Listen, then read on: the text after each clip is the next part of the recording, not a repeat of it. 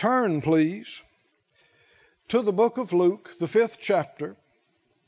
We've been on a uh, series for some uh, weeks now. I think we may be getting near the completion of this series. Like our father in the faith, Brother Kenneth Hagin Sr. used to say, uh, we never really end, we just unhook. We never get to the caboose. We just unhook at a car. and um, so you don't exhaust the light and revelation from one of these subjects. But uh, the Lord knows what we need for every season. And uh, you need a varied diet. How many of you just only eat potato chips all the time and won't eat anything else? It could cause you problems. Right? And some of the things that might not be your favorite in taste could be something your body needs. Yes. Right. So we need to have the varied diet and full diet of the Word of God. The rightly dividing the Word of God. And the only way you can rightly divide a scripture or passage is with other scriptures. And um, there's more than one subject in the Word of God. Have you noticed that? A lot of times people have their favorite and they only want to talk about that. But when you do, you're going to get off because there's going to be a, a vacuum, there's going to be a, a void. And when, uh, like Paul said, we know in part, it's the part you don't know that can cause you to jump to the wrong conclusions and get off. So uh, if you love the Word of God, you love all the Word of God. Well, in talking about this, in Luke the fifth chapter and the fifteenth verse, Luke five fifteen, it said, So much more there went a fame abroad of him, talking about Jesus, and great multitudes came together to hear and to be healed by him of their infirmities. What did they come to do? They came first to hear. And as a result, they got healed. Well, they came to be healed too. They came to hear and to be healed. But hearing came first. And to be healed by him of their infirmities. And as you, you read, you'll see this was not just an isolated instance, but this is something that recurred. If you skip down to verse 17, this same chapter, Luke 5:17, it came to pass on a certain day as he was teaching, as he was what? Well, if he's teaching, he's speaking words. And if he's speaking words, the people in the place are hearing words. So they're hearing. And there were Pharisees and doctors of the law sitting by, which were come out of every town of Galilee and Judea and Jerusalem, and the power of the Lord was present to heal them. What's the connection? What did, what did the scripture speak of first? His teaching. And the words and their hearing. And as a result of that, the power of the Lord was present, was there to heal. Now, as we got into some detail last week, you'd have to add to the scriptures to say that any of them, Pharisees, doctors of the law, received any of that healing power, or that that healing power had any effect on them or, or in their lives. And we talked about how that uh, last week about how the woman with the issue of blood in Mark 5, she came and pressed through the crowd and touched Jesus' clothes, and, and she felt the power of God go into her. And Jesus perceived the power of God went out of him. And he said, Who touched me? And they all denied. And so finally she came and told him it was her. But was the power not there until she came and touched? Or had the power been there on him since he was baptized in the River Jordan and the Spirit of God came on him? The power was there, but no power was manifested, no power flowed out of him into her until the conductive force of faith made contact. Now, this is not theory. This is not fantasy. This is not just some fable or story. This is reality. The power of God is just as real as electricity. In fact, electricity is what God created. Also, it's a manifestation of the power of God in this seen realm. And just like not everything will conduct electricity, some things are highly conductive, which means they have low resistance. And other things have high resistance and are poor conductors. A block of wood is not a good conductor of electricity. A rubber tire, the electricity will flow to it, but it won't flow in it and through it. Oh, but a copper wire, a silver wire, a gold wire has low resistance. And so when the electricity flows to it, it'll flow right into it and flow right through it. How many think we ought to be low resistance and no resistance? We mentioned superconductors. A superconductor is a phenomenon. It's a material that at a certain temperature has zero resistance. None. That means the power will just flow into it and just keep on flowing or cycling with no loss of power. No diminishing, which means in theory it could just keep flowing and cycling from now on. Well, the power of God is from everlasting to everlasting. And electricity did not begin when people discovered how to capture it and how to make it flow. It was there. It was always there. And the power of God was in this room. Because the Word of God is being preached and taught, and the anointing is there. But there had to be somebody come in from the outside. And what the Bible say when they tore off the roof? Jesus saw their faith. And the faith conducted the anointing. Glory to God. Thank you, Lord. Every place and every time that the Word of God is preached and taught, the truth, under the anointing, the power is there. Amen. Whether folks tap into it or not, whether people receive it or resist it, the power is there. How many believe every time somebody preaches a message about Jesus being the Savior and about the cross, the power is there for people to be born again? Eh, not, not some of the time, every time. And that's true with any of the Word of God. The Word of God concerning healing, the Word of God concerning being filled with the Spirit, the Word of God concerning protection, the Word of God concerning abundance. There is no Word of God void of power. Every Word of God is anointed with the power to cause to come to pass what the Word says. But it's not just the power being there that causes it to happen. Someone has to mix faith with it. Yes. Someone has to contact and connect and receive the Word of God. And when you do, you receive the power that comes with the Word of God.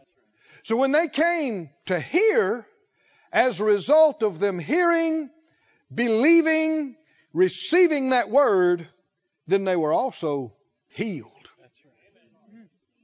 Can you see this, saints? Do you believe it? Go to Luke 6, please, just over a page or so in your Bible. Luke 6 and 17, you see, this was not, again, not an isolated thing, but something that continued to happen. Jesus came down with them and he stood in the plain in the company of his disciples and a great multitude of people out of all Judea and Jerusalem and from the seacoast of Tyre and Zidon, and they came to what? They came to hear him and to be healed of their diseases. Verse 18. And they that were vexed with unclean spirits, too. Not just physical problems, but spiritual and emotional, mental problems. They, and they were healed. Hallelujah. And verse 19, and the whole multitude sought to touch him. For there went virtue, or what? That's the word for power, out of him and healed them all. Now, this is a lot of people. Uh, the Bible calls thousands of people a multitude. Well, this was a great multitude. So it's bigger than that. People out of more than one region Judea, Jerusalem, Tyre, Zidon, and everybody that came and, and heard and received was healed and or delivered. Why did they want him to touch them? Somebody said, well, because he's Jesus. You're talking about he's the Son of God. They didn't know that. Isaiah talks about when he would come, there was no beauty or comeliness that we should desire him. People met Jesus on the street and walked right by him and didn't know who he was. All these people we already talked about in Mark 5, they touched, think about this now. People were so close to Jesus, they were pressed up against him, they touched him and felt nothing. Got nothing. Except the woman with the issue of blood who came through and touched him in faith. So, no, they didn't know he was the Son of God. I mean, a few of them acknowledged it towards the end that they believe he was the fulfillment of Scripture, the Messiah. But most of the people, at the most, would have thought he's a prophet. But a man. And uh, yet, why, why do they want to touch him? Because of the words that he said. Faith comes by hearing. And the words that he said, we have a record of them. We have reason to believe more than once. He took his text out of Isaiah. And he said, The Spirit of the Lord is on me because he's anointed me. And then he began to talk about the anointing is here for me to preach and to teach and for the blind to recover sight and for the prisoners to be set free. Amen. Hallelujah. People to be healed. And he'd say, today this scripture is fulfilled in your ears. What does that mean? It's happening right now. I'm here. The anointing is on me. That's why they wanted to touch him. But see, they wouldn't have wanted to touch him unless he had preached that and unless they had believed it. So if they hadn't received the word first, there couldn't have been any faith to receive the power afterwards. Do you believe it, saints? Thank you, Father. We've read repeatedly in Proverbs 4 Proverbs 4 and 10, and then later in the chapter. Proverbs 4:10 says, "Hear, O my son, receive my sayings, and the years of your life shall be many." So it's not just hearing them, but what else? Receiving. Receive my sayings. In verse 20 he said, 420. He said, "My son, attend to my words Incline your ear to my sayings. Let them not do, let them, them what? My words, my sayings, what I said. His sayings are things he has said. Let them not depart from your eyes. Keep them, them what? His words, what he said, in the midst of your heart. For their life to those that find them, and health to all their flesh. The emphasis is on esteeming his words. Esteeming his words. My son, pay attention to my words. Incline your ear. What does it mean to incline? Well, that's like adjusting an antenna. It's like leaning in, wanting to hear it, endeavoring to understand it. Don't let them depart from your eyes. You don't just look at it for a little bit and forget about it. You keep on thinking about it and you keep on looking at it. Keep them in the midst of your heart. This reveals that you treasure them. These phrases, doesn't it reveal this is something you consider highly valuable? Very important. You're paying attention to it. You're inclining your, your heart and mind towards it, your ear towards it. You're keeping it in front of your eyes all the time, night and day. You're holding on to it in the midst of your heart. This is treasuring, valuing, highly esteeming the Word of God. Now, it doesn't take long to see that. But do you realize that not everybody appreciates the Word of God? Most people on this planet. Sad to say. Don't think enough of the Word of God to go to any kind of service or even own a Bible, much less open it and, and go to read it. And the Master talked about this that your perception and valuing of the Word of God would determine what you received from it. So if you don't esteem it at all, you're not going to receive anything at all. But if you esteem it some, you'll receive some. But if you esteem it highly, you'll receive much. And if you receive it as the most important thing in your life, it will completely transform your life. Hallelujah. Glory to God. Am I talking to lovers of the Word of God? Am I? Whew. Well, I want to talk to you some more about this. Some more about this. Go with me, please, to the book of Psalms. Psalm 119. There's a lot in the Word of God about this. You believing with me for utterance? Let's just release faith further about this. You don't want to hear from me. You want to hear from Him. Right? Let's agree together. Father, in Jesus' name, we agree together asking this, touching this for utterance. Let us hear what you'd have us to hear and see these things through your eyes. Enlighten the eyes of our heart and mind and understanding. Quicken us inside and out. Show us anything and everything that's been a hindrance to the fullness of what you desire and have planned in our lives. Un- unveil and uncover the deceptions and tricks of the enemy that have hindered and caused to stumble.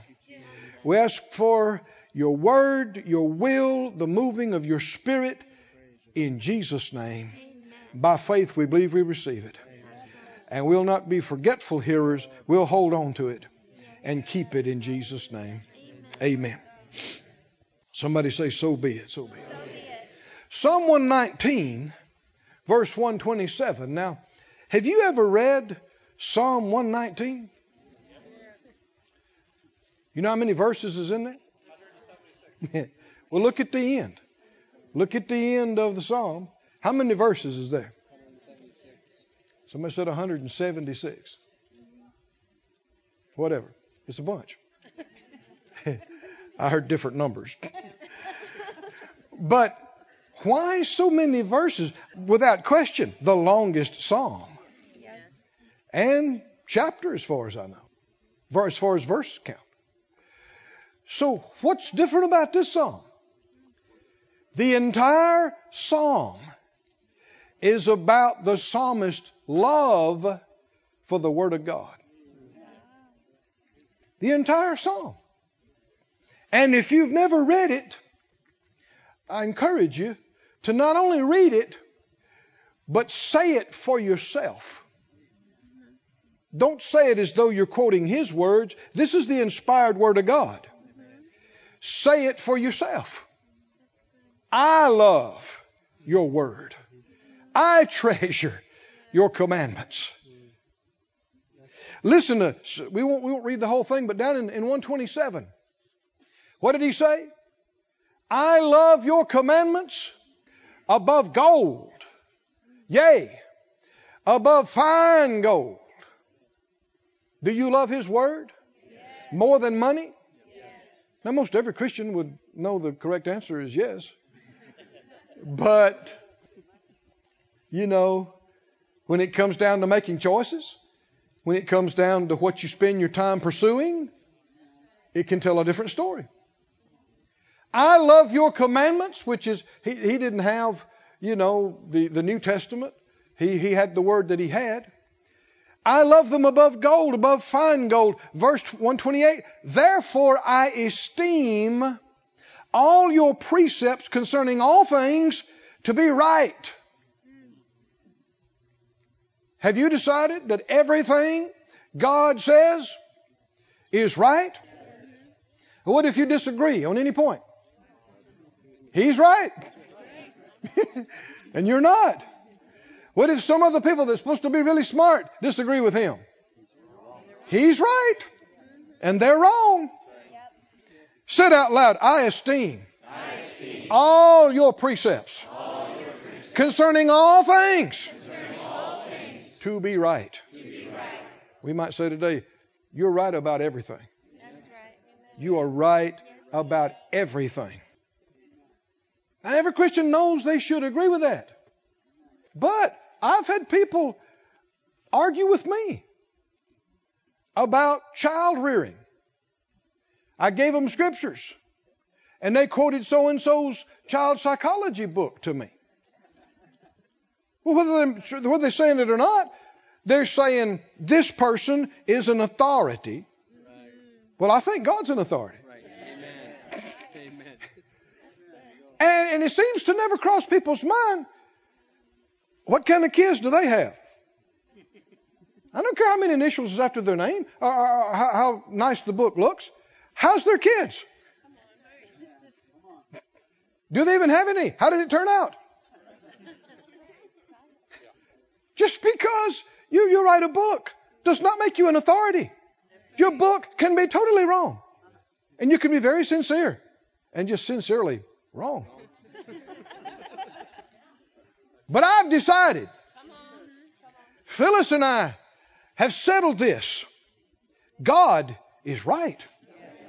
What He has said is right about everything. He's right about marriage. He's right about husbands and wives. He's right about healing. He's right about the truth. He's right about money. He's right about everything.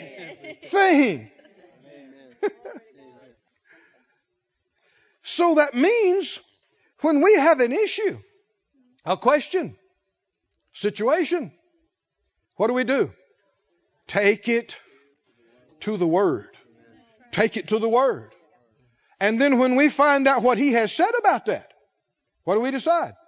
That's right. Well, that's right. What if it's not what you've been doing? Well, I need to change. What if that's not what mom and daddy believed, or, or grandma and grandpa, or, or, or your whole denomination? That's right. He's right. Are y'all trying to say we're wrong? I, am saying he's right. You'll have to decide which side of that you want to be on. But I'm saying I am fully convinced, completely persuaded. This word is the standard.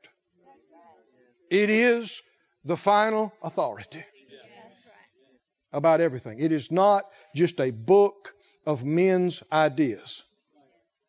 It is the inspired word of the living God who created the heavens and the earth. One of the reasons I'm so convinced about this is that the further I walk, I go with Him, and the longer I walk with Him, the more I see evidence of it. You hear people saying, well, these books don't even agree with each other. There, there's contradictions in the scripture. I said, who? Well, it's obvious. Obvious to who? I know immediately these people are woefully ignorant of these passages that they're talking about. If this book is true, if it is truth, there are no contradictions. There cannot be. People say, well, that was just Paul's opinion. Then it's not the inspired word of God. That was just Peter's. Peter had a different position. then you don't believe it's the word of God. No. What I've discovered, things that looked like they didn't agree to me. After growing in God for 20 years, I saw the light. And I thought, oh, that's what that means. Well, no wonder. Sometimes just reading one more verse further, or backing up and reading the three that came before it. and you begin to realize, well, it was never wrong. You were just ignorant. How many know there are questions that two year olds and three year olds can ask you? You can't even answer them. I mean, you could answer them and you could give them a perfect answer, but they wouldn't know any more after you finished than before you started because they simply don't have enough life experience. They don't have enough understanding to know what you're even telling them. And so, from their perspective, things may not look like they connect or agree. But there's nothing wrong with what they're looking at. There's just something wrong with how they're looking. And in my small experience, I've experienced this repeatedly. Something that I didn't understand how those things went together or how they fit. As I grew, I saw it. But you won't see any of it until you first reverence the Word of God. Treasure it. Highly esteem it. Job 23:12 said, "I have esteemed the words of his mouth more than my necessary food." Do you value his word more than gold? More than money? Do you consider his word to be more important than your next meal? Obviously, many do not. But when you are enlightened to the truth, you will think that way. You know what you're sitting on? You know what the building is sitting on? Do you know what you're breathing? Do you know where, where the impulses are coming from, from your brain to make your heart beat? They all have come from the Word of God. The spoken Word of God. He said, and it became. so, what is more important? What is more real? Now, you can choose not to believe that. It won't change a thing. You, you can choose not to believe it, and as soon as you die and slip out of here, you'll have a great revelation. But it'll be late for this life. Too late to affect this life. Or, oh, hallelujah. You can say, like the psalmist, I love your words more than gold. I esteem everything you say to be right and to be perfect. Hallelujah. He went on to say in the very next verse, the entrance of your words gives light. It gives understanding to the simple. But it doesn't work the way flesh wants it to work. are walking by sight. People will say, Prove to me there is a God. Prove to me that this book is inspired of God. Prove it to me, and I'll accept it. You'll just remain darkened and ignorant the rest of your life. I don't care how many degrees you have. Why? That's not how it works.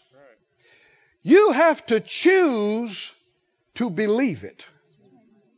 And then God will reveal it to you.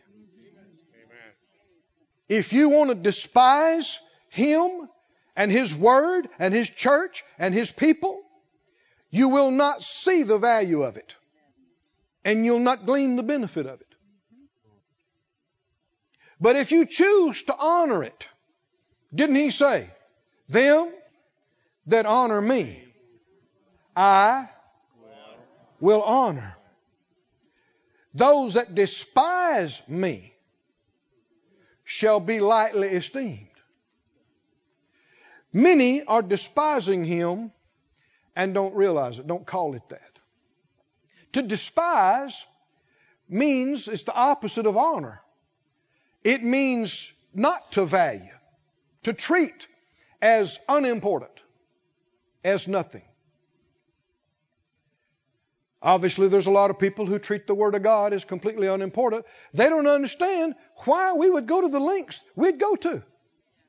Why in the world would anybody take vacation time, travel and pay your own expenses, go to a meeting, and spend money, even give money in the meeting while you're there and stay in church all day long?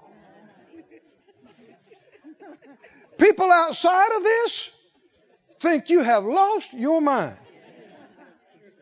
You, you have become brainwashed. You, you have become indoctrinated in some crazy thing. What they don't know is their old brain needs some real washing. By the washing of the water of the Word of God and that His Word, the flesh profits nothing, but the Word that He speaks to us, it is life. Eternal life. We, you may think we've digressed, but we haven't. Why did the people come to hear and then be healed? If they hadn't valued what he was doing and what was being said, they wouldn't have bothered to leave home. To go there.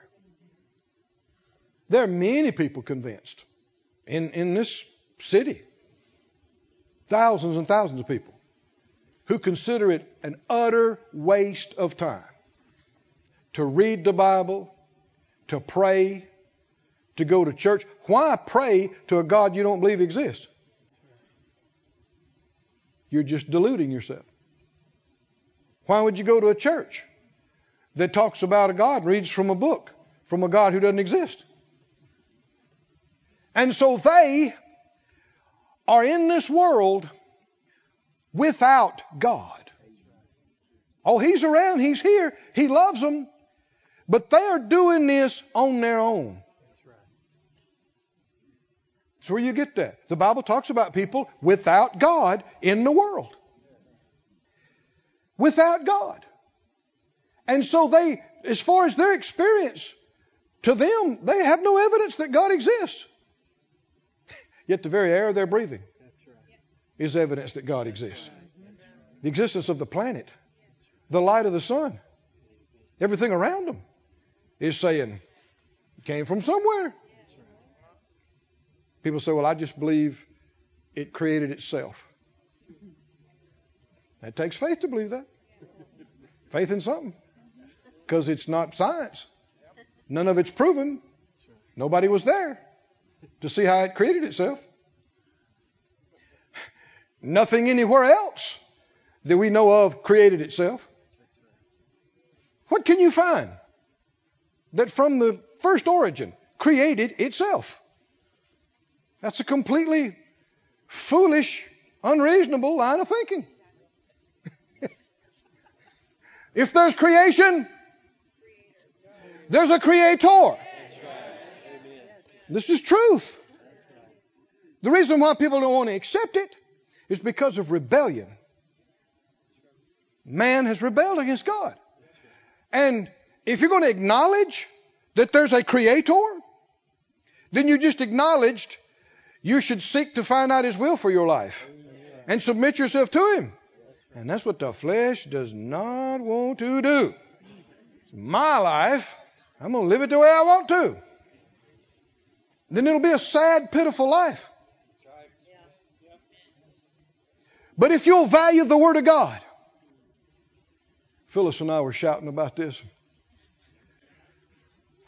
Our life has already gone farther than we would have imagined 40 years ago.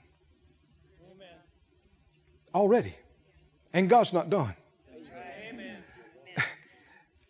I would have never imagined 40 years ago preaching to you in our churches that weren't even a thought at that time. Sending these messages out through the uh, Word Production Center all over the world. I would never imagine the cost that it takes to do this. All the people that God has joined to us, staff and teams and, and partners and, and the meetings and the miracles, all the healings and deliverances. Oh, somebody say glory to God. Glory to God. How did it happen? Phyllis and I know exactly how it happened. It happened. Back, way back,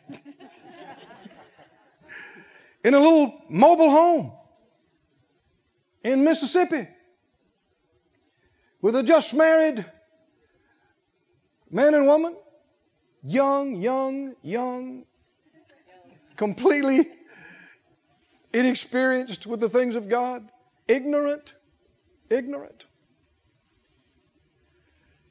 But somebody suggested that we needed to listen to some tapes. We thought, music, you know. No, preaching tapes. Preaching on tape? Why in the world would you do that? Most folks we knew, if they went to church, they're hoping they could get out real quick. Right? I mean, from the time they showed up, they're thinking, you know, let's come on, let's get this thing and get out of here. Much of church has become a check the box thing. I went. Yeah, I'm a good Christian. I went to church. No concept of getting the life changing Word of God. In looking back, this is a few years ago, I was began to be more aware of how blessed Phyllis and I have been. We have heard some of the best teaching and preaching in the world. We've been in some of the best meetings. I'm convinced. Anybody's ever been in. We've seen the power of God. We've heard and seen miracles. Thousands of the best messages and sermons on faith and healing and the Holy Spirit and the gifts of the Spirit and the authority of the believer and, and on and on and on. And there are many people who haven't heard one good faith message.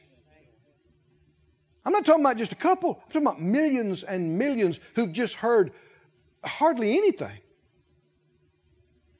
And I thought, Lord, why us? I mean, from the natural, we were nothing special. Why have we been privileged to hear so much and be, be involved and be a part of so much, while many others hardly anything at all? Why?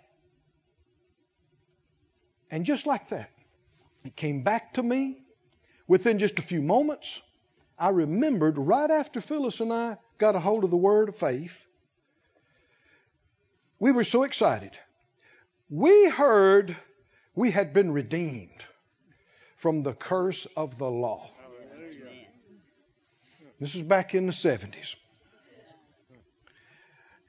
we were so ecstatic that God would actually, He cared whether you were sick or broke. And would actually, if you'd believe Him, would do things for you, including material things, and, and heal your body. We were so excited about it. And so the first thing you want to do is share it with your friends. You find something good, you want other people to, to get it too. And, and so we took these tapes. Somebody said, tapes? Yeah, not CDs. Tapes. I know it sounds strange to some people. Magnetic strips that rolled across things. Look it up. and uh, we gave it to them. said, "Oh man, you got to hear this. You got to hear this." Really? What? What is it? You got, got some new music? No, it's preaching. Preaching? You want me to listen to a tape on preaching? Please, just listen to it. You, will see what I'm talking about.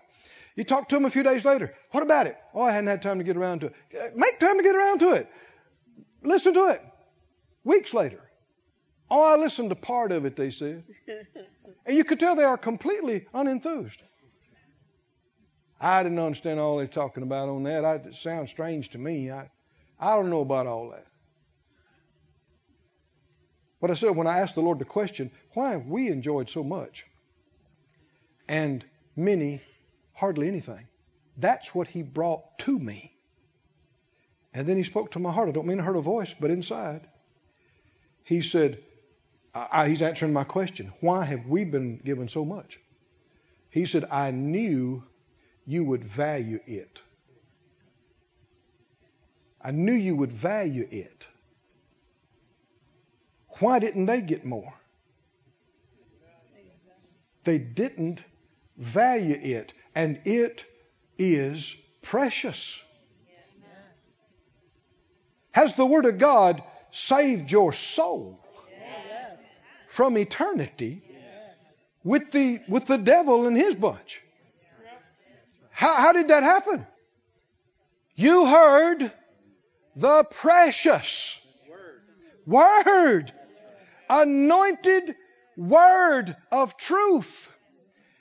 And you valued it and believed it and received it, and you are going to spend eternity in a different place. Eternity. What the Lord had spoken to us at the beginning of this series. Our entire life and our eternity will be the result of our response to God's Word. Our entire life and eternity. Whether you received it or whether you rejected it. Is it true or not? What we call the Great Commission. Go into all the world and do what? A lot of people have tried to relegate the church's main function to natural things, humanitarian operations only. And as great as those things are, it's not the Great Commission. The Great Commission is not to go into all the world and feed and clothe and house people. Those things are good. You know they're good. But it's not the Great Commission. Why? Because the greatest need of man is not physical. You can be the richest man on earth, and if you lose your soul, what did you gain? No. Go into all the world and do what? Preach, which means you're anointed to proclaim this good, good news. And to him that believes, and is baptized, if you, if you got baptized, that means you believed it enough to act on it, shall be saved.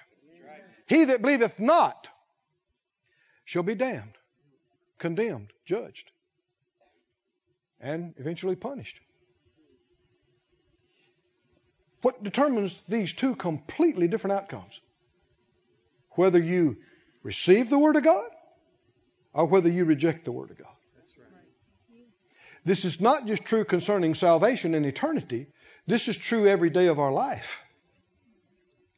Millions have rejected the Word of God concerning abundance. Millions of church people have rejected the Word of God concerning being filled with the Spirit and the gifts of the Spirit. Millions of church going people have rejected the Word of God concerning faith and healing. As a result, they are without the benefits of this Word in their life. Oh, friend, has your life become better because of the Word of God that you have believed? and received? Have you received all the Word of God there is to receive? No. Then could your life be even much more better? Huh? If we would esteem His words and receive them.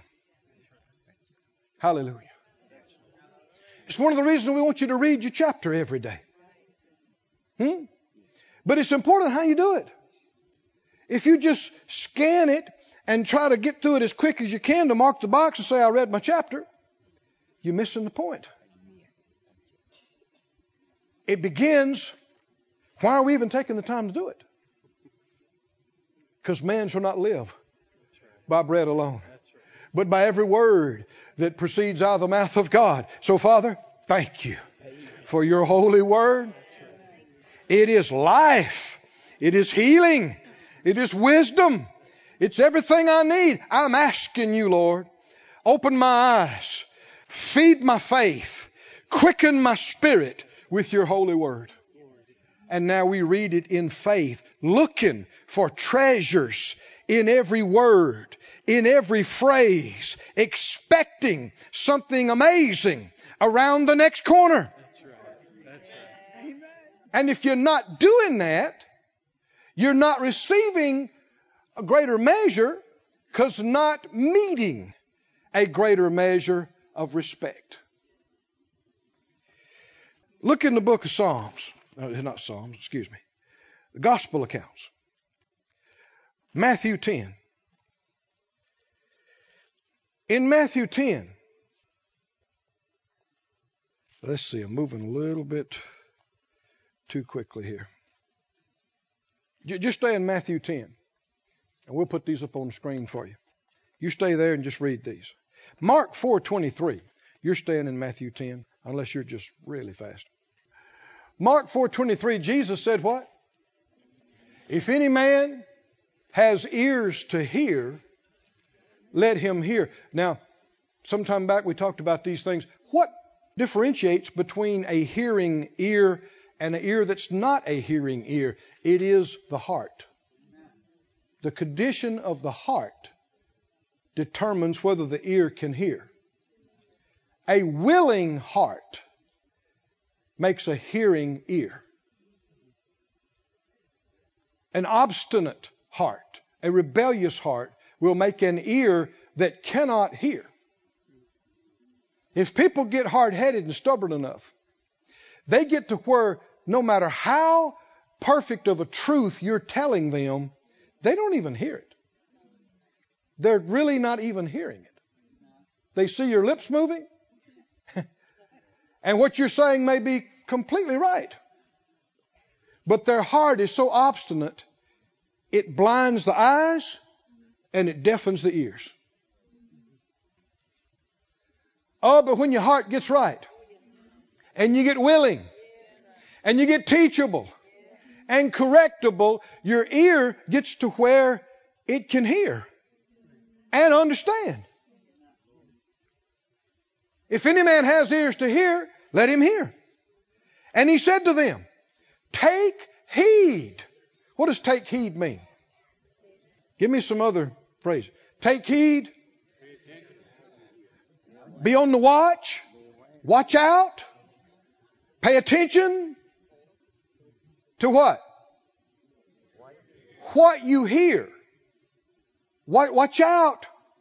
Pay attention to what you hear, for with whatever measure you meet, it shall be measured to you, and unto you that hear shall what? More be given. Now, I didn't see this till after the Lord answered my question about why we had enjoyed so much. But there's the answer right there. Unto you that hear, more will be given. Who's going to get more revelation, more light, more understanding, more manifested power from the Word of God? The people who hear it have ears to hear. What makes ears to hear? A heart that values and treasures the Word of God. When he says what measure you meet, what's he talking about? The measure of reverence, the degree of value you give to the Word. You say, well, I, I love God. You don't love God without loving His Word. Who is the Word? Made flesh. Become our Savior, Redeemer. He is the Word. Hallelujah. When you read in the book of Revelation, where He's leading the armies of the redeemed on the white horse, and his eyes are like fire, and he's got the band of gold, and it's his name written across the Word of God. Oh, hallelujah. Who is the King of Kings and the Lord of Lords? He is the Word of God. We should esteem the Word of God above everything above life and breath itself. More than gold, more than money, more than food, more than the approval of man. Come on, are you listening? More than another day on this planet, above all. Why? Because everything that has been made was made by the Word of God. And what and who has saved you and I? The Word of God. Jesus. Somebody say, I love the Word of God. I love the Word of God. I treasure the Word of God above all that I treasure. Hallelujah.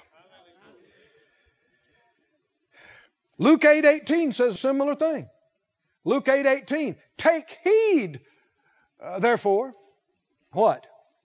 How you hear. He said take heed what you hear and take heed how you hear. For whosoever has, to him shall more be given, and whoever has not, from him shall be taken even that which he seems to have. Well, why bring that up? Talking about how you hear. Whoever has what? And ask the Lord, why? Why have Phyllis and I been so privileged? We've been around, in my, my estimation, some of the greatest generals in God's army some of the greatest words, some of the greatest meetings, and not, not just two or three, hundreds, thousands of messages and services. Why? And we just keep winding up in wonderful places. and people that want to be around us and want us to be around them, and, and we get to be privy to things and see things and hear things. It's not because there was anything special about Phyllis and I. After the natural, we're from podunk backwoods, know nothing. It's the truth. But we already got through reading during the offering. God chooses people like that. Right. Is that right? Is that right? Amen. Why? Because He shows up big. He shows up big in what the world calls foolish, you know, weak, base. And uh, the Lord said to me, He said, I knew you, talking about she and I, you would value it. And then just a few weeks later, he added to me, he said, And I knew you'd do something with it. Well, that, that it, that's directly connected to valuing it, right? Valuing it. Our life revolves around the Word of God, is built on the Word of God. It is the solid rock. Amen knowing and being a doer of His Word is the rock your house is built on so it doesn't move when the storms come. What's the difference? The Word. The Word. I know you've heard about the Word, but can you hear too much about the Word? Could you come up in an, another notch higher in your respect for the Word, in your esteem for His Word? We can. All of us can. And as soon as you do, Your eyes are going to get more enlightened. Your ears are going to begin to hear more. You're going to hear things you didn't hear before. You're going to begin to understand things you didn't understand before. Anybody hungry for this? Amen. We're not waiting on God to decide to give us more. He's left it up to us. What we think of Him, how important He is to us, how much we treasure it. And to those who treasure it much will be given more. Hallelujah. If we ever stop appreciating it, you start going backwards. You won't be able to hear it, you won't be able to see it. And, that, and people get to the point where there's nothing to this. I don't see it, I don't hear it, I don't feel it. Well, whose fault is that? It's like saying there's no electricity here. I don't feel anything. Oh, it's here. It's here. You can back up and put your hand over these receptacles on the wall and say, I don't feel anything. Ain't no power there. Oh, it's there. Whether you think it is or not. If you know how to connect to it and conduct it with your faith. In Matthew 10, are you still there? Good. Matthew 10. He said, Matthew 10 40, He that receives you receives me. He that receives me receives him that sent me. The Lord's very big on delegation. He takes it personally how you receive those He sends. Whatever you did or didn't do with them, as far as He's concerned, you did or didn't do it with Him personally. We've not been as big on this as we should be. Saul, before he got born again, on the road to Damascus, when he saw the Master, what did Jesus say to him? Saul, Saul, why are you hurting my Christians? Is that what he said? No. No. What did he say? Why are you persecuting me? And I'm sure Saul thought, well, he said, Who are you? what do you mean? Well, I haven't done anything to you. Oh, yeah, you have.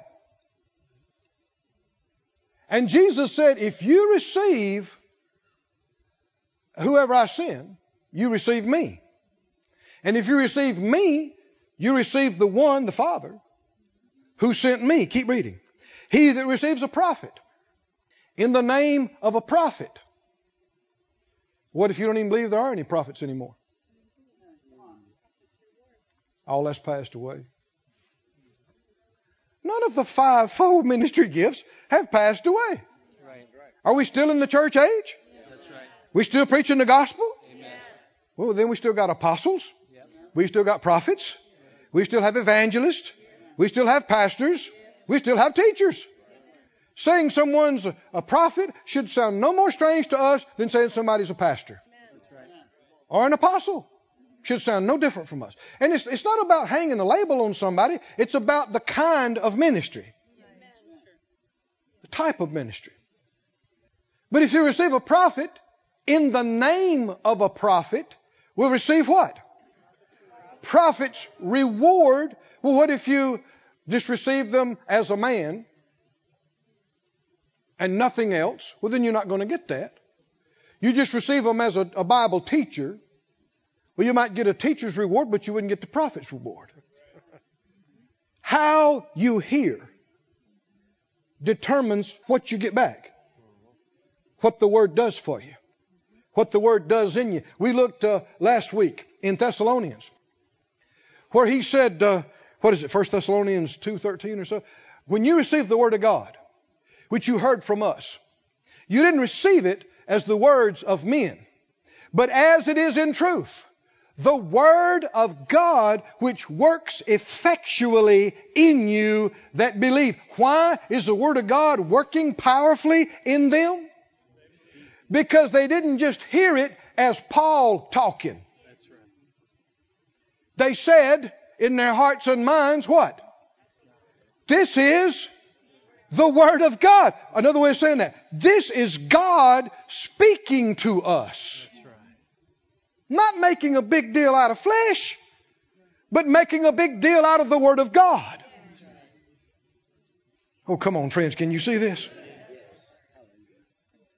He goes on to say in, in verse 41, Matthew 10 41, He that receives a prophet in the name of a prophet receives a prophet's reward. He that receives a righteous man in the name of a righteous man receives a righteous man's reward. How we're receiving this person.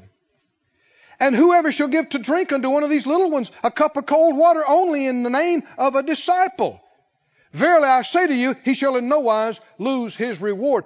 The reward is dependent upon and in degree of how you perceive and treat the person that the word is coming through.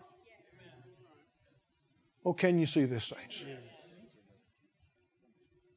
Go to Romans 10, please. Jesus also said, if they despise the one I send, they despise me. And if they despise me, they despise the one who sent me. The more spiritual we become, the more we perceive the realities of the Spirit. The more carnal you are, the less you do. You're just aware of the natural. That's why the people in, in Jesus' hometown, he could there do no mighty works. There's no manifestation of power. Why? They didn't receive his words. Because all they could see is Joseph and Mary's boy. Carpenter, carpenter's son. And so they didn't esteem him, and his words had little impact on them. If we value God, we value his word. If we value his word, we value the vehicle or the vessel that God used to get the word to us. All of it is important to us. This is not about making much of flesh. It's about making much of God. And if you despise his vessels, you despise the Word. Though you might not mean to, you despise the one who spoke the words and sent the vessel. God takes it personally that you rejected Him. This is happening all over the world. Every one of us, our entire lives and our eternity, is and will be the result of our response to His words. to his words. In uh, where did I tell you where to go? Yeah, Romans 10. Y'all are sharp. You value the word. Do you? You value the word. Why do we have this church here? Why do we have the Word Production Center and the Word Supply? Why? Why? Why do we spend millions of dollars on a regular basis to get this word, word, word, anointed word? Because it's by words the heavens and earth were created. It's by words that we exist. It's by words that men are saved. It's by words that men are healed. It's by words that men are delivered and set free. Not just any words, not just men's ideas, but the anointed words of God. Should there be anything else any more important in our lives? Someone said we should love people. If you love people, then you want to help people. How are you going to help them? It's not going to be with all your tears and your goofy ideas. and, and you can throw money at problems until everybody's broke and still not have any change except now everybody's broke. That's right. But the Word of God is able to build you up and give you an inheritance. Hallelujah. That you can lay hold of and receive and walk in. That's right. Hallelujah. Romans 10. Verse 8. He says, What saith it? The word is near you. Nigh means near, close by. Even in your mouth and in your heart. What? The word of faith which we preach. Did you know Paul was a word of faith preacher? Verse 9.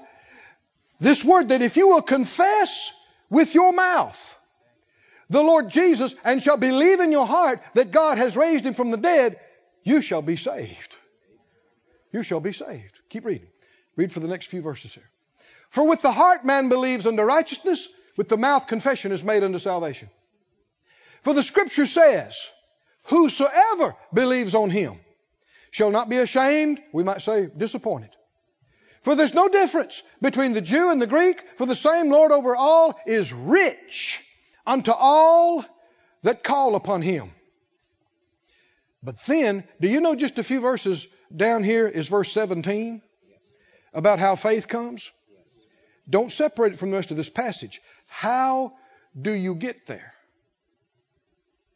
Faith comes by hearing, and hearing by the Word of God. Don't take that out of its context.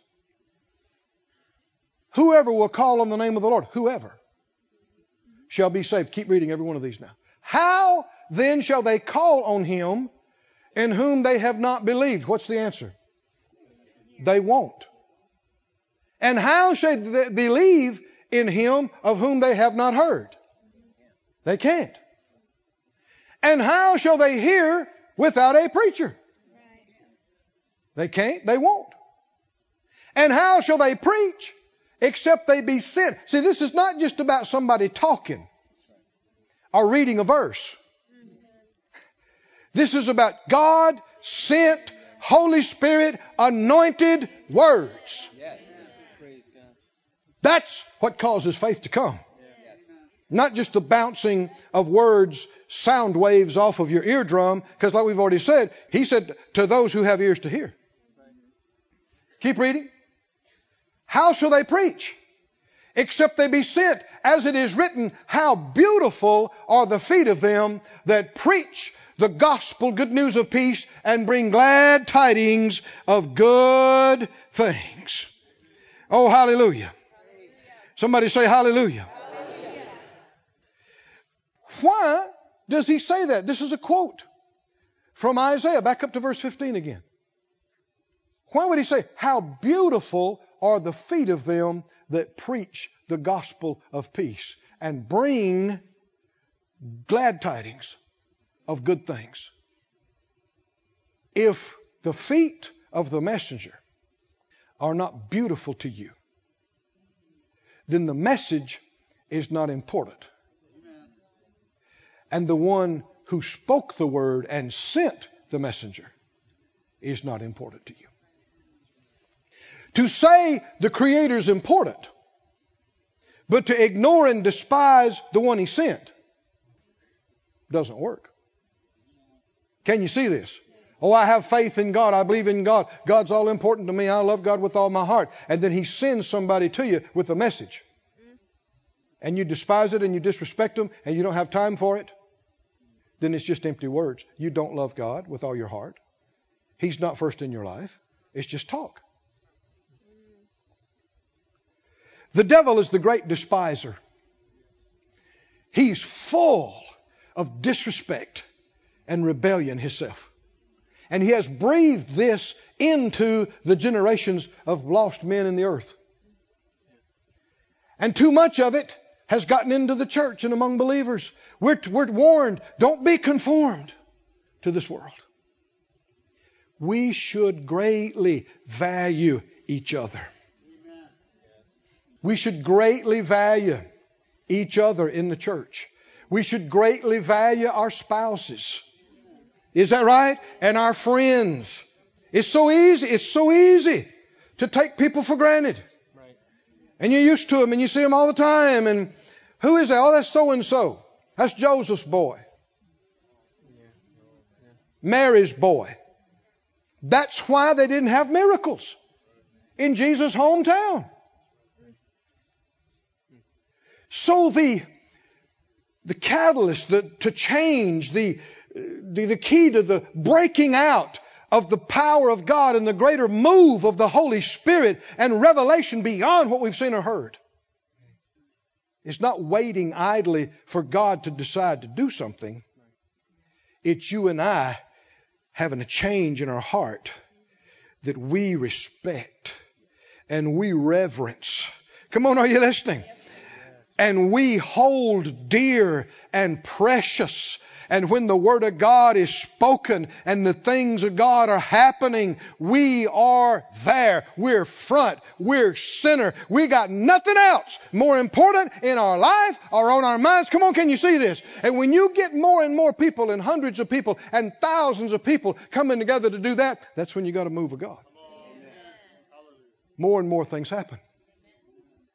But when I, they just having service, I, another meeting, I, I've heard all kind of preaching. I've heard, I've heard some of the best.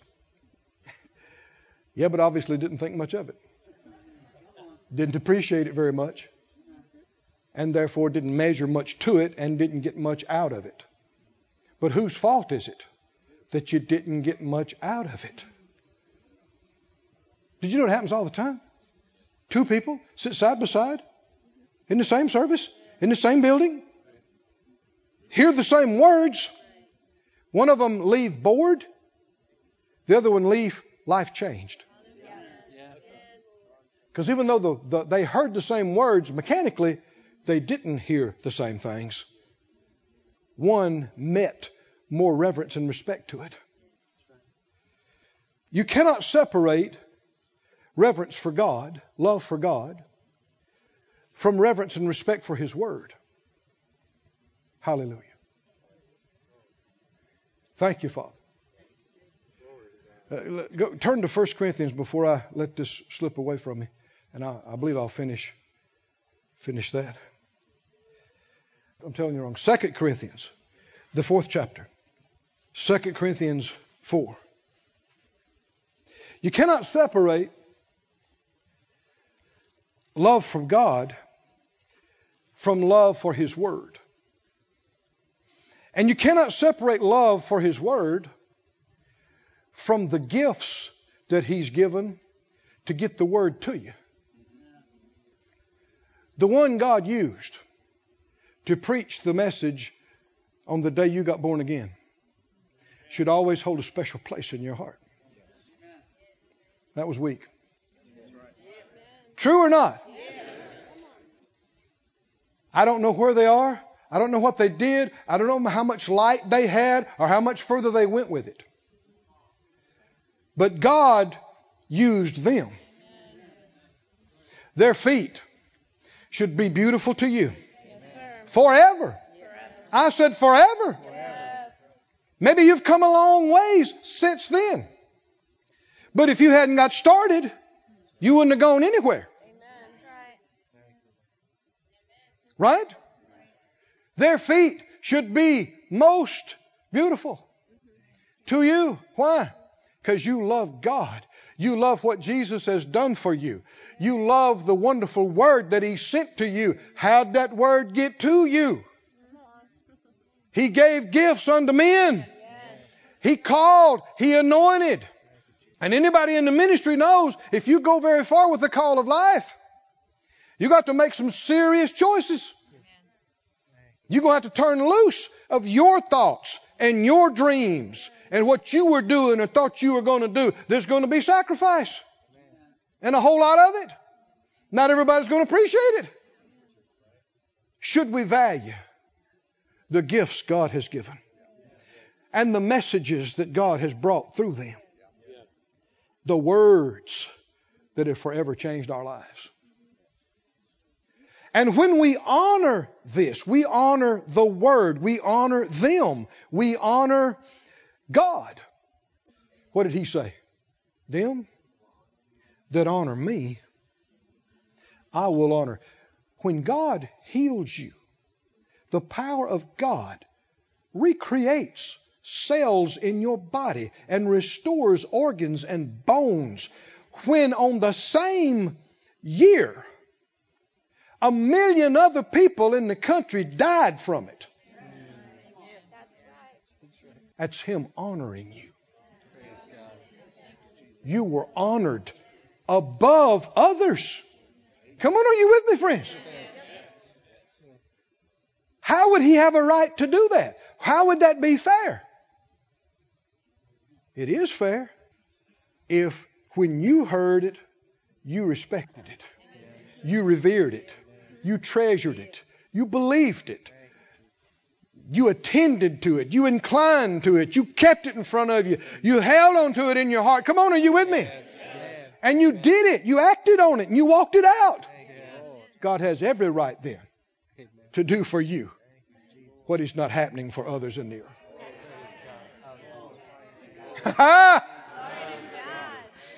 Glory to God.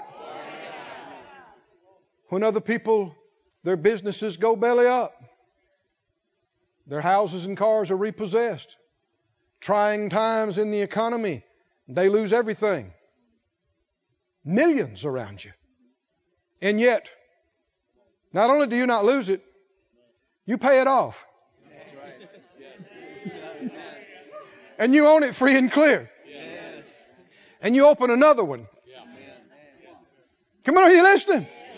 Don't you get to thinking it's because you're so smart or so pretty.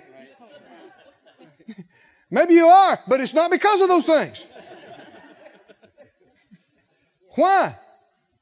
God has honored you when He has sustained you when others went under and you didn't. He's honored you. He's honored you with His Holy Spirit, with His holy power, with the working of His holy angels, with giving you favor with God and man. He's honored you. He's honored you. Come on, tell me, who, who does He honor? Who does He honor? He honors those who honor Him. How are you going to honor Him? You honor His words. You honor His people. You honor His church. You honor His gifts, His ministers.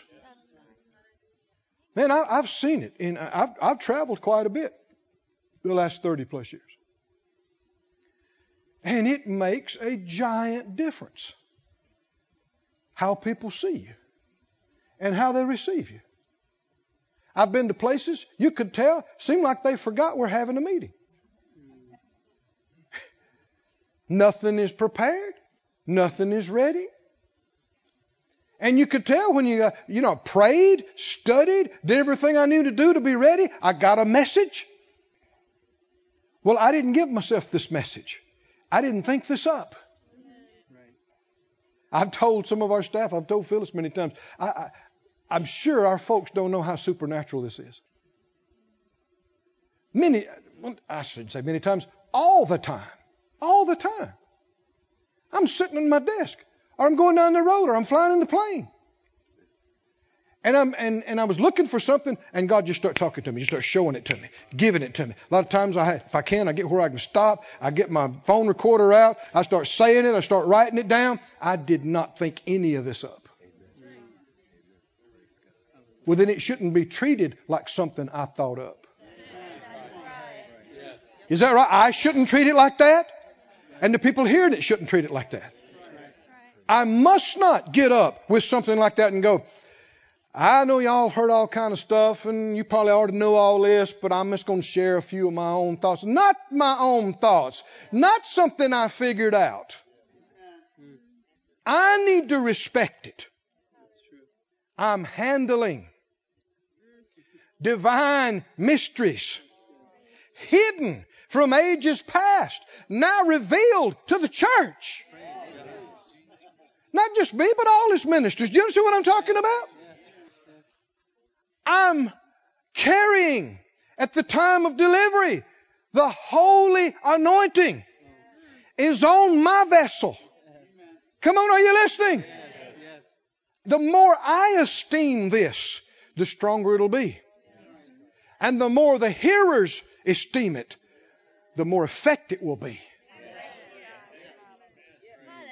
And so people who who despise spending money on churches or parsonages or cars or planes or any of those things, they don't realize it.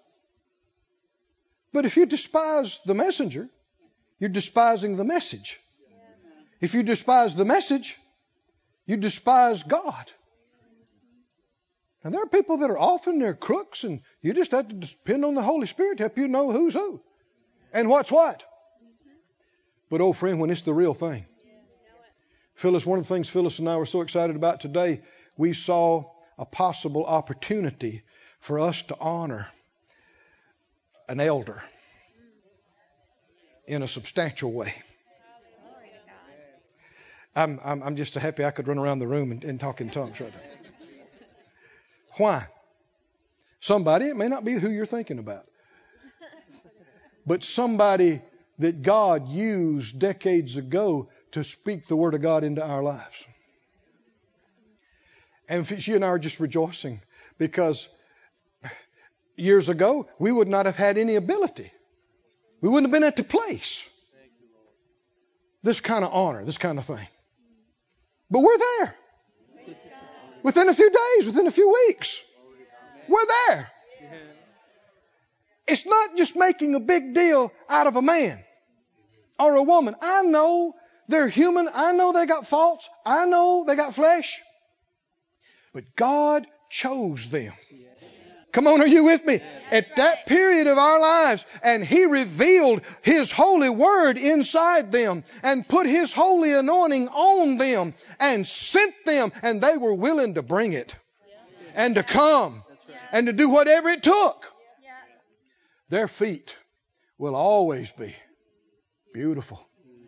Well, beautiful feet ought to have some outstanding sandals. And all the ladies said, Amen. Beautiful feet ought to have top notch shoes. Whatever else they need. How much we value the Word will be revealed in how much we value the vessel. Look with me in closing, I think. 2 Corinthians, fourth chapter. Oh, hallelujah. Hallelujah.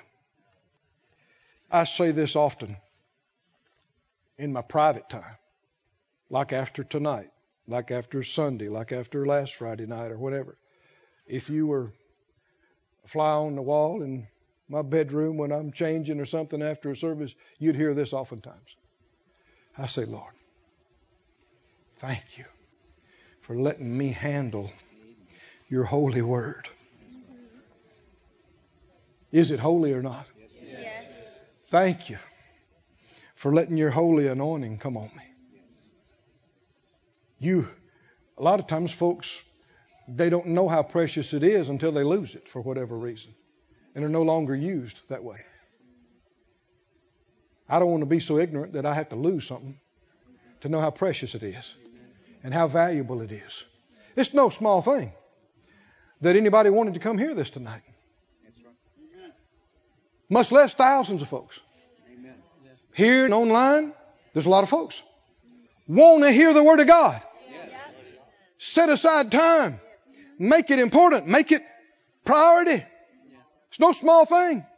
And that Phyllis and I are able, we got a good place and good places to be comfortable and well fed, obviously, and well clothed and got good health and good strength. Come on, are you listening?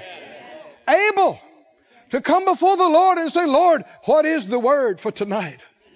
What is the word? What is the word? And begin to seek and begin to pray and you think about this, but that ain't it. And you talk about that, and that ain't it. And look at this, and then this thought comes, and you go, ah, that's it, that's it.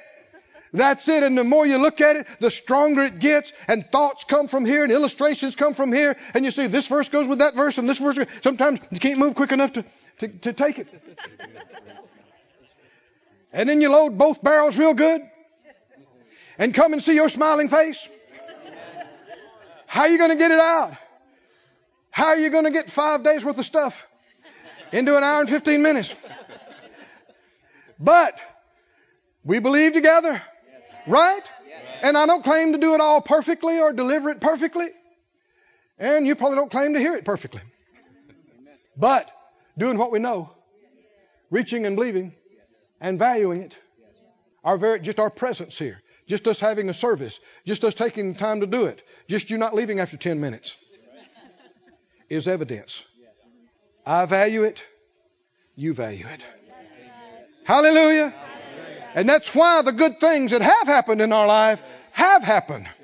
And that's why even greater things can happen yet. Glory to God. Oh, somebody say, Glory to God. Glory. Glory to God. Hallelujah. 2 Corinthians 4 and 1. The Spirit of God said through Paul, if you read looking for these things in the writings that God used Paul to pen, you'll see him valuing and treasuring the Word of God and the anointing. He said, Seeing we have this ministry, as we've received mercy, we faint not. We have renounced the hidden things of dishonesty, not walking in craftiness, nor handling the Word of God deceitfully. What does that mean? There are people they know the word doesn't really mean that, but they use it to manipulate and get what they want. That's handling the Word of God deceitfully, dishonestly. If you know the Word God doesn't mean that, don't you try to quote it to somebody to get your way. Because you know they don't know. But by manifestation of the truth, commending ourselves to every man's conscience in the sight of God. Verse 5. For we preach not ourselves. Paul said, I don't preach Paul. I preach Jesus. We preach Christ Jesus the Lord. We preach ourselves, your servants, for Jesus' sake. For God, who commanded the light to shine out of darkness, has shined in our hearts to give the light of the knowledge of the glory of God in the face of Jesus Christ. But we have this treasure in earthen vessels, that the excellency of the power may be of God and not of us. Now, this applies to all of us, and it's more wonderful than we're even seeing. If we were seeing the fullness of this, everybody'd be running around the room, shouting at the top of their voice. I'm telling you. Every one of us. So we, we haven't seen too much of this. How would we see more of it? Help me out. By, you start by going, This is awesome. This, this is off the chart amazing. I know it is. And your head will go, What? What? Say, Shut up, shut up. We're, I know it in here. Well, I don't see it. Well, hush, and you will. These things are spiritually discerned. Natural mind, the natural man thinks they're foolish, but the spiritual man discerns them. This applies to all of us in a degree, but he's still specifically talking about himself. Let's keep the verses together. We preach not ourselves, but Christ Jesus the Lord. He's talking about him and his preaching. And he says, God commanded the light to shine out of darkness, has shined in our hearts. In Ephesians 3, he goes into detail. Do you, have you heard about the dispensation of grace that God has given me? How that the Gentiles should be partakers, hallelujah, in this thing. It's not just a Jewish thing. He's saying it's a measure of the same kind of thing that happened when God said, light be. And it was pitch dark, beyond pitch dark, but light blasted out from the Word of God. He said, God has done that in our hearts. He did that in my heart. The revelation that's in Romans Ephesians, Colossians, Philippians, Thessalonians is the result of the light of God shining in Paul's earthen vessel. Come on, can you see that? How many would be very glad as soon as you get to heaven to run and kiss Paul's foot? Would you? Why wouldn't you? Why wouldn't you? You said, Paul, oh Lord, how God used you in my whole life. Is that right? Yeah. What are we preaching out of here tonight? Romans, Ephesians. Is that right? Corinthians. Paul. That came to us. All of that came to us through these beautiful feet on Paul, whom nobody would have picked when he was Saul. If you esteem the speaker, the origin of it, God, you have to esteem the message. The same. If you esteem the message, you have great value in the one God used to get it to you, in the whole thing. Because you wouldn't have been saved if you hadn't called on Him. And you couldn't have called on Him if you hadn't believed. And you couldn't have believed unless you had heard. And you couldn't have heard unless somebody preached it to you. And nobody would have preached it to you unless God sent them.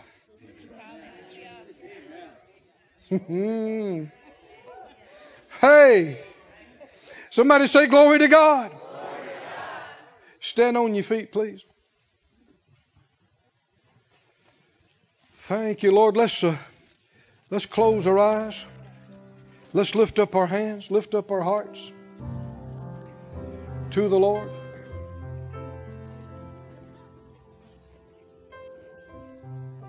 Oh, thank you, Father. We worship you. We worship you, O oh God. We worship you, O oh Father. We worship you. Hallelujah. This ministry has been brought to you today free of charge by the partners of More Life Ministries and Faith Life Church. If you would like to help send this word to others at no charge, you can become a word sender today. For more information, visit our website at morelife.org.